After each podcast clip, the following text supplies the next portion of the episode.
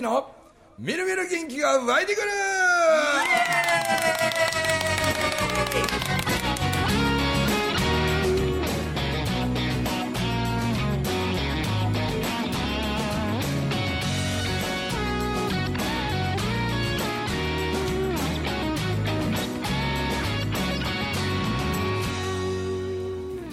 はいおはようございますおはようございます。おはようございます。はい、おはようございます。いやしかしはい。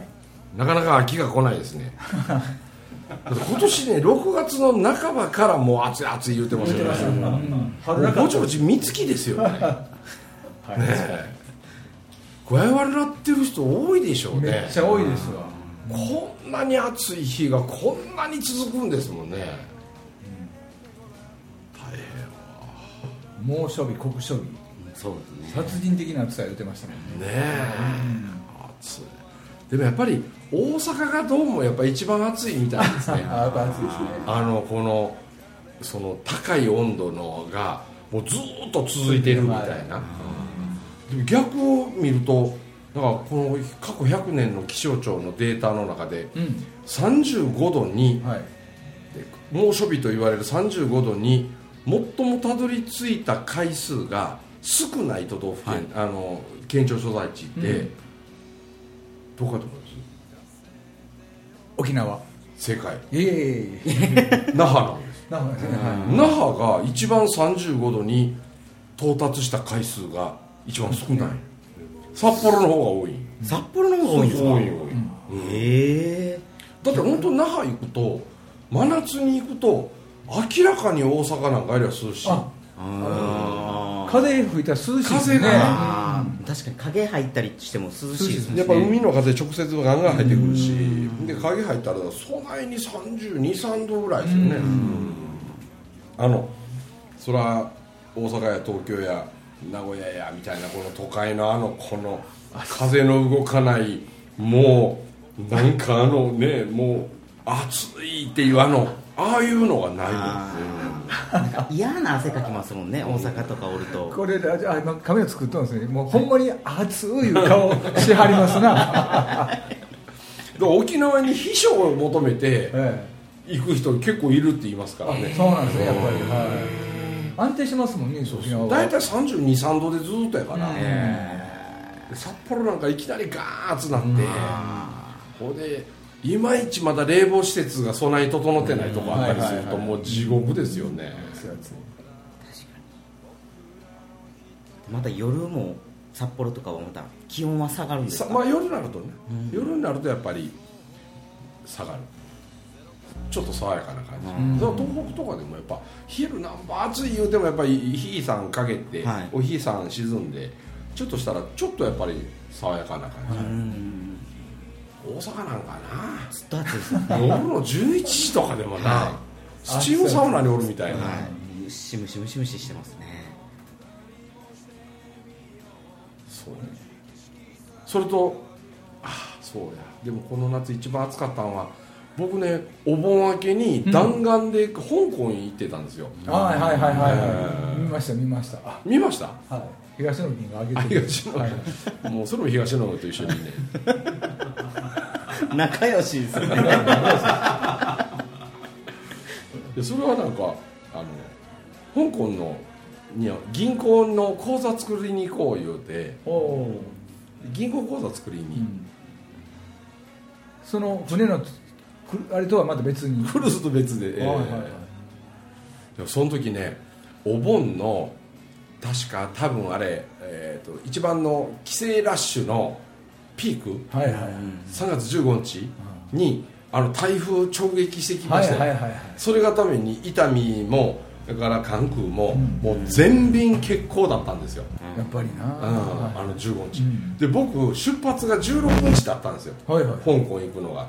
そしたら15日が丸1日全便欠航でしょ、うん。だそれが翌日になだれてきますよね、はいはいこうしてなんか払い戻しの人もおればチケットを取り直さなあかんいう人もおるしもう関空で一晩飛ばした人泊まった人もうん。もう何百人もおってで僕行こう思ってそう関空行ったんですよ、はい。でこれはちょっとだいぶ関空パニックになっとるやろうと思ったんで、早う行ったんですよ、早う行ったにもかかわらずねもうチェックインの作業だけでも1時間ぐらいかかったかな保安検査場入んの2時間経ってももう全然入れる見込みないんですよ。もうあんなに並ぶ関空初めて見ました。その見たことないですよ。うん、で僕職員さんにも「これしかし大変やね」って言ったら、私ももう関空で十何年と働いて仕事してるんやけどこんなに大変なの初めて見てすって言ってだってもう入っていかれへんから人が多すぎてね。そうしたらねどこそこ、えっとそのそれこそバンクーバー行きの何々便の方いませんか？ホノルル行きの何何便の方？で香港香港言うて そしたら香港行きの方ってああ言うて。そしたらもうこっち来てくださいとかって言ってちょっとショートカットさせてもらえるみたいな感じでこう行くんですけどだけどねそれでも僕が最後やったんですよ。ほあんなに早から並んでたのに僕は最後でもう飛行機も満席。あでもう僕は搭乗口まで行く間も香港行きの中村文明様香港行きの中村文明様もう呼ばんといていうぐらい関空でもう全館放送ですよ。あ ある意味有名なだけ また俺のことよ名前呼ぶがなみたいな。でやっと入ったら僕は最後の人やったんですよ。ほ嘘やと思って、あん。な早から並んでたのにねほんで香港い行くで。はい着いたでしょ、でで僕がまああの香港行きの飛行機も結局5時間半遅れだったんですよ。飛んだの。はいはいはいで5時間半遅れ。なおかつ僕が30分ぐらいお飛ぶの遅れさせてしまったから、で着いたらもう夜で、ほんで他にもねあの何人か一緒にそれぞれがから香港に入ってて、でみんな美味しい夕飯を食べて食べた後に飲んでるっていうところにあの僕だけ一人大幅に遅れて到着して。でみんなが飲んでるそこのお店には食べ物がなくてですね。ポテチしか。で着くなり僕はすごいこうねやっぱ香港の美味しい料理とかをイメージしてたんですけど、もうええわということになって結局ホテルで出前一丁のカップラーメンを食べたんですまあまあ香港でお出前一丁出前一丁ある。しかもね味味が違うんですよ。いろんな味ありますよこんな味の出前一丁あるって知らんかったみたいな。でカップラーメンでな、へそうそうえそう。それまた妙に美味しくて、で1日目カップラーメンだけ。ほん。で翌日、まあ、その言ってた通りの口座作って、はい。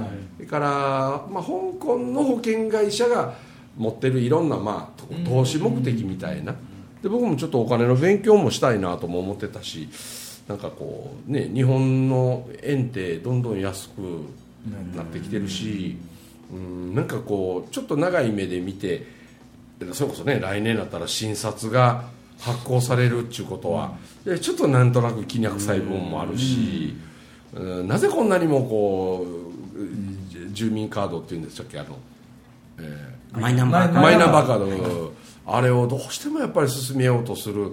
なんか全部紐付けして、もう全てが管理社会になるんかな、みたいな中でその言うたら外国人枠で外国に口座を持っとくとあれって一応金融庁とかそこまでを調べ上げる権利ってないらしいですね、うん。でいろんな意味で税金とかもあの香港とかはああいう所得税みたいなとか、はいはい。相続税とかああいうことがないからですね、なんかまあそういうこともいっぱいちょっと知った上でこうお金の運用とかも勉強していこうと思って、まあ、それもあったんでねちょっと言っとったんですけどね。でもやっぱりホテルの2番目はもう夜もまた東野と一緒になってさまたまた東野のおもろいワンマンショー始まっていた。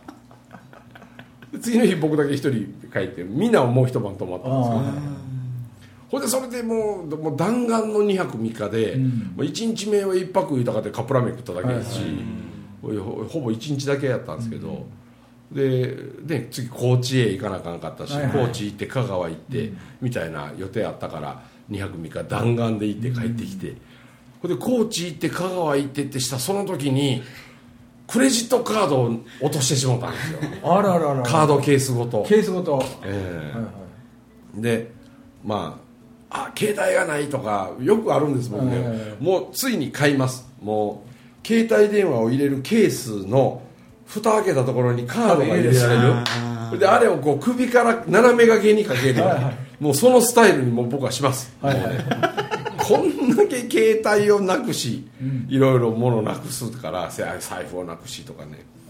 いやいよいよもうあの斜め掛け生活に入ろうと。斜め掛け生活。あこの収録の帰り道にでも顔を言いに行こうかなと。あはいはい。でもね多分20日になくしたんですよ。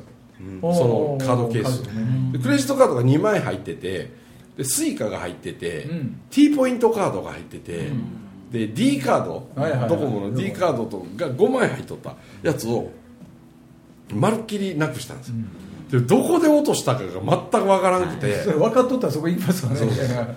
誰それの車に乗せてもうたあの車内にないですか？あ懇親会のあの店のい椅子の横っちょことかに挟まってませんかとかもうともき一緒におったから、もうあらゆる場所問い合わせしてもうて、ほんでなんか止めるとなるとまた再発行になるし面倒くさいしなんとか見つからんかと思って2日ぐらいなはい。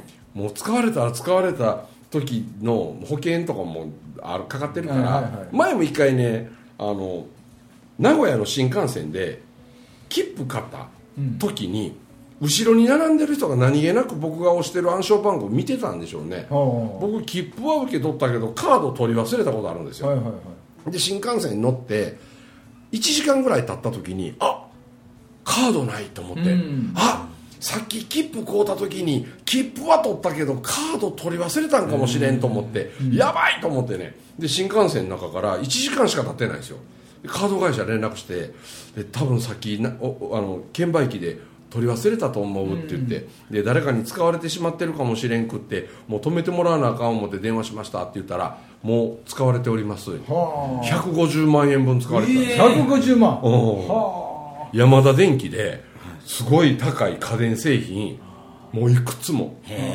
たった1時間です。はあ言うて。でもまあそれ保険かかってるので、まあうん別にね僕とこ請求するされることはなかったんやけど、もうあれもあったからもう早うに止めな使われてないかなと思って確認取るけど、いや使われてません何もっていう、そしたら絶対いまだにカードがどこかで孤独に落ちてるか隠れてるんちゃうか思って2日探したな、はい。けど結局出てこうへんから、もう止めようと思ってで止めたんですよ、うん。そしたらね警察から連絡が来たんです。25日。止めたらはいはいはい。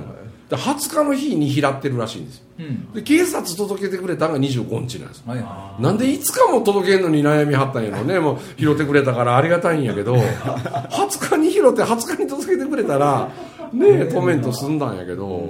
なぜか5日後でね。い忙しかったんですよねその人がさせたんでしょうね。忙しかったんだと思います。けどなんか名前も何も名乗らずにただ届けていかれたって言ほってで現物は戻ってきたんですけどね、何も使われてなかったんです何も使われてないええ人ですね。やっぱりあの懇親会の駐車場みたいやな。あああそこでそこのそこのすぐ近くの発所にあのと届いたって言っとったから、うん。あの降りる時降りる時やろな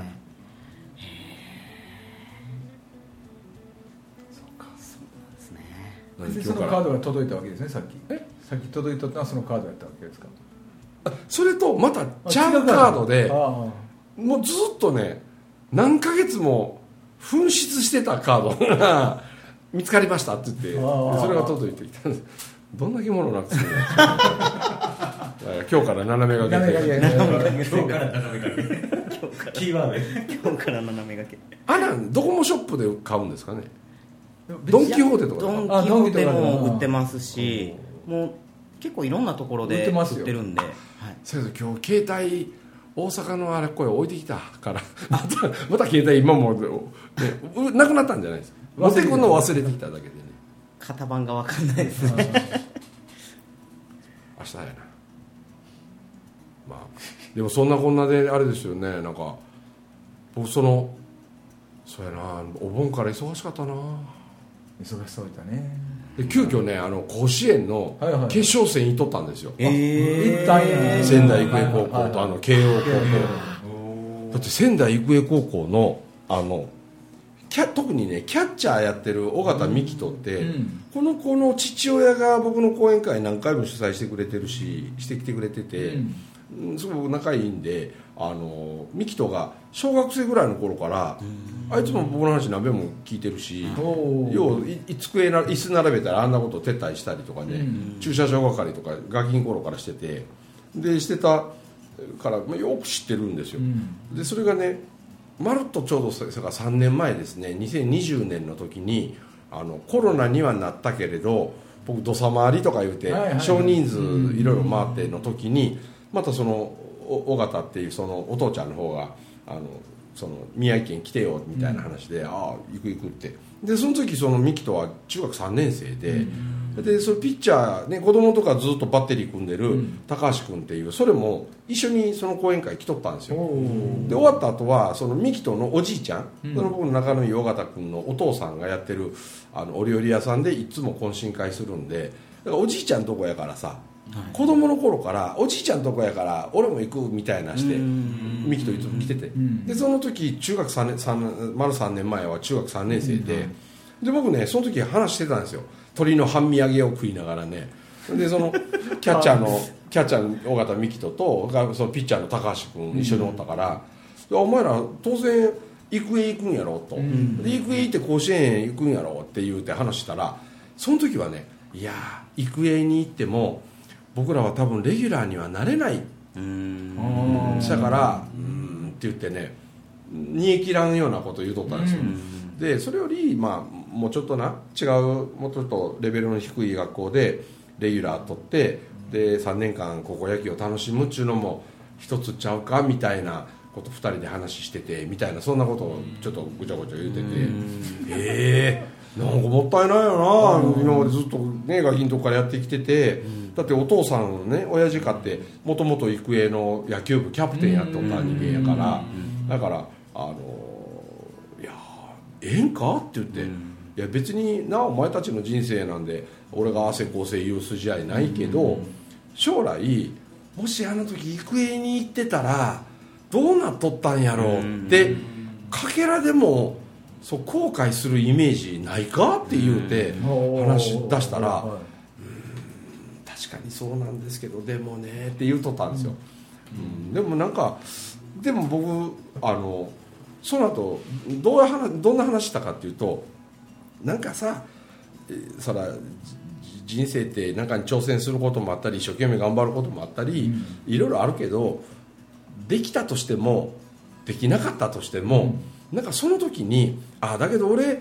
あの日あの時自分の心に僕は嘘つかんかったって、うん。一つのことを決めて一生懸命やってきたんやから、うん。たどり着かなかったけれどでも一生懸命やったから俺は良かった、うん。あの時自分に嘘つかんかったもんっていう、それを言う言葉の準備さえできてたら俺は育英に行ってレギュラーになれなかったとしても、でもしかしたら甲子園にも行けなかったとしても、うん、うんでも俺あの時の中学3年の時の自分に嘘つかんかったもんっていう、そのセリフが言えたら OK なんちゃうかっていうことをちょうど言うたんですよね、はいはいはい。そうしたら2人がしばらくなんか喋っとったんでしょうね。で僕他の人だとも喋るしでしてて懇親会も終わろうかってした時2人がね、うん。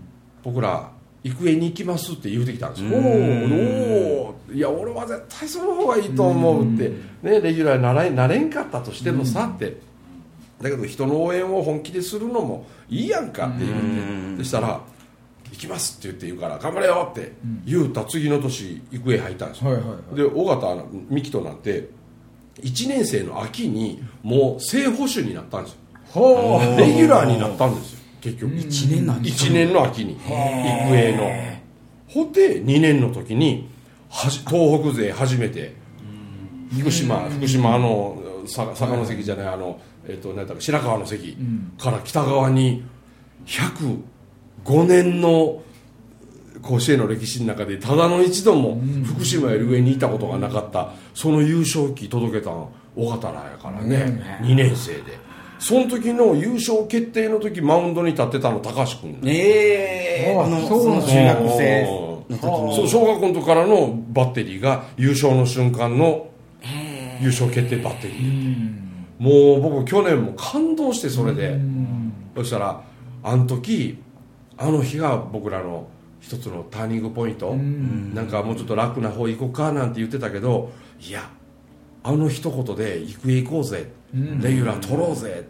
甲子園行こうぜって。であの瞬間に東北のみんなにあの、ね、優勝旗は東北にはっていうずっとみんな105年待ちわびてたけど、俺らが希望を届けようっていう着地点をさ見つけて口に出したあの日がターニングポイントやったって、すごいな。すごいドラマチックですよねで今年また甲子園に出て、はい。で今年準優勝やって、で試合終わった後まあ本人らはあのいろいろバタバタいろいろあるしでお父さんはもうえ8月の頭頃からもうウィークリーマンション借りて、えでホテルでもう一泊もう一泊っていうのも取れへんかもしれんし、えーでホテルでちょっと高なるから朝からもう決勝戦まで行く想定で2週間、ウィークリーマンションを借りてるんやと、う。んそうかいなっつって、で話してるうちに翌日決勝戦だったんで「文明さん来てあげてほしいわ」あいつらの頑張ってんの見てあげて」とかって言って。でなんとかもう切符は完売なんやけど、そのまあ言ったら保護者のあれとか仙台育英枠で。なんとか1枚やったら段取りできるっていうから、うん。またもうクソ暑いし熱中症になるかもしれんけど行くわ言うて。で一人で行ったんですよ、ねはいはそうしたらもうあの慶応高校の応援のすごさあねもうすごい応援やったわあれは。うん。だけどまあ結果的にね試合は負けてしまいましたけどね。うん。だけどその後電話で親父とは話してあのミキトに歌ってほしいわって。うん。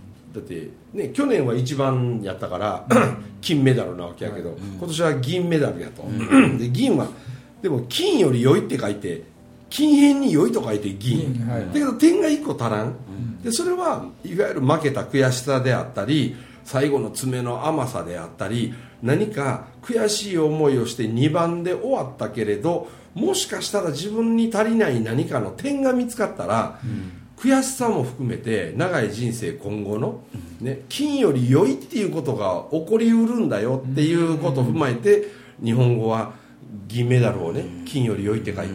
ちなみにまあ銅は金と同じと書くわけですけどまあね1から34までは甲乙つけがたしというところでねうん。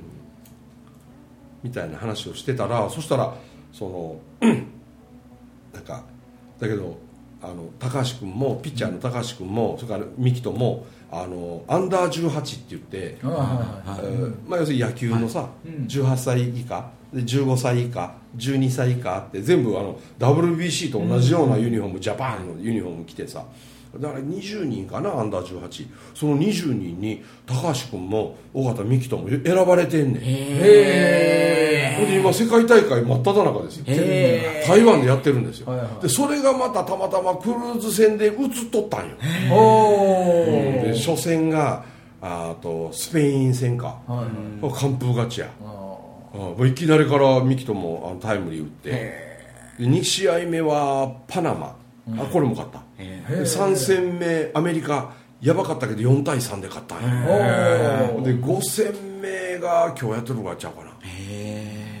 もう多分け世界戦の決勝ラウンドにはもう間違いなく行くんちゃうかな。えだけどあの中3の時にうじうじうじうじやれるかもしれんのに、うん。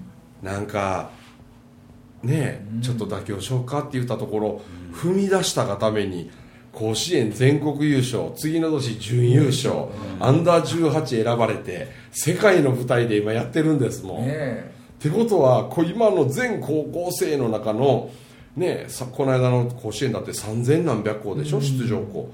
でそれがそれぞれ何十人と部員がおるわけやからもう何万何十万の中のベスト20に入ってるわけですよね。すごいですよね。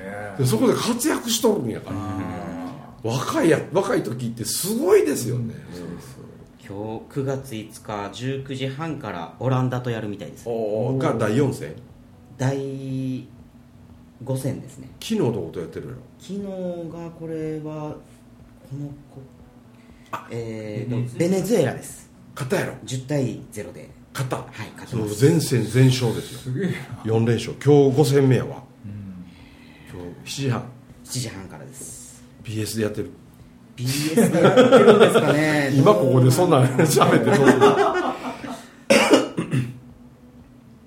けどね親にしたら甲子園の甲子園でまあお父ちゃんともお母ちゃんとも会うたんですけど、お母さんの方にももう親から見てしてたら親目線で見てたらもうたまらんやろ言うたらもうほんまにたまりません言うて。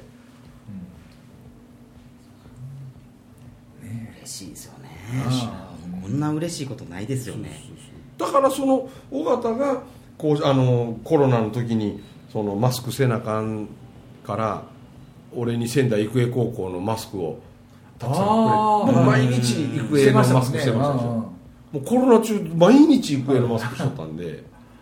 そのきっかけ作りがふみちゃんってすごいっすよね。いやいやいやいや。いや、だから親父はね父親はね、ほんまにあの日のあの半身揚げ食いながらの あれがほんま始まりなんや言うてね。ここの子ですね大型。あそうそうそうそうそうそう。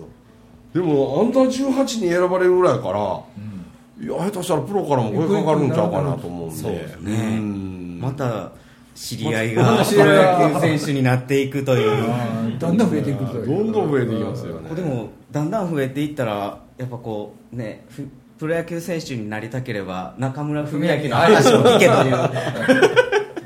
伝説ができていくかもしれない。やいやいやいや。登竜門みたいになってる本当に。だって本当その、まあ、きっかけは言葉なんでしょうけどだけどその自分の中の迷いがパッてなくなったりとかうん。そうやってよしもうやりきってみようっていうふうなもう覚悟ができた時に何かこうやっぱりう脳みそから出る電気信号なのか指令なのか何かわからないですけどこう体の中のいろんなものの流れが整い出すっていうことは多分あるんだと思うんですよね。すごいあの本当ね甲子園はちょっと最後の試合は決勝戦は残念でしたけどね、だけどうん本当やりきった顔してたし、うん。なんか慶応の野球は楽しむ野球っていう感じなんですよね、うん。上下関係もなくしてみたいな、うんうんうん髪の毛も自由ですね、はい。うんなんかそういうのが出てきましたよねなんかこう。そうそうそうそう。だから WBC の時でもそうやったやん。ああもう力で抑えつける野球より、はい。うんそうかっちゅうてね今のままでいいんだよとかねうん。君は君でいいんだよとかみたいなあの優しい言葉だけが先走ってる部分これもちょっとねちょっとね違うやろっていうそのある程度の厳しさなりそれこそ努力なりっちなことは当然必要なんであの言葉だけが優しいっちゅうやつはちょっとちゃうなと思いますけどね。なんかこうねそれこそなんか楽しいと楽をこうちょっと勘違いしてるというか、うん楽な方楽な方に流れてるだけそで楽しいからこそ努力するとか踏ん張るっていうところがあったりするじゃないですか、なんかそれを楽楽楽で言ってるような気がするなと思いますね、なんか限界自分で思ってる限界の向こう側に挑戦することが楽しいとかさ。うんなんか新しい自分に出会えて楽しいとかさ。本当の楽しいにはやはり何かしらのね努力とかああいうものが、あのあった上での向こう側の景色っていうやつがあるんじゃないかなと思うんで、今世界大会行ってる彼らの見てる景色ってそら羨ましいですよね、いいなと思うわ、またプロ野球選手にふみちゃんの知り合いが。息をあった人で全部出てくるんやろうななるやろうね。ねえ本当に。これで阪神とか入ったらまたすごい、またねあれですよ。大変。今年は多分関西ダービーになると思うけど今年は関西ダービーですよねこれ。盛り上がるわ。あてなことで、はい。時間が来ました、えーお届けしました。中村文明とともきとエルビスとビリーでございました。どうもありがとうございました。ありがとうございましたちが面白いか競争だ。君は君それでいいんだ。僕と共に笑い飛ばそうよ。君にしかない。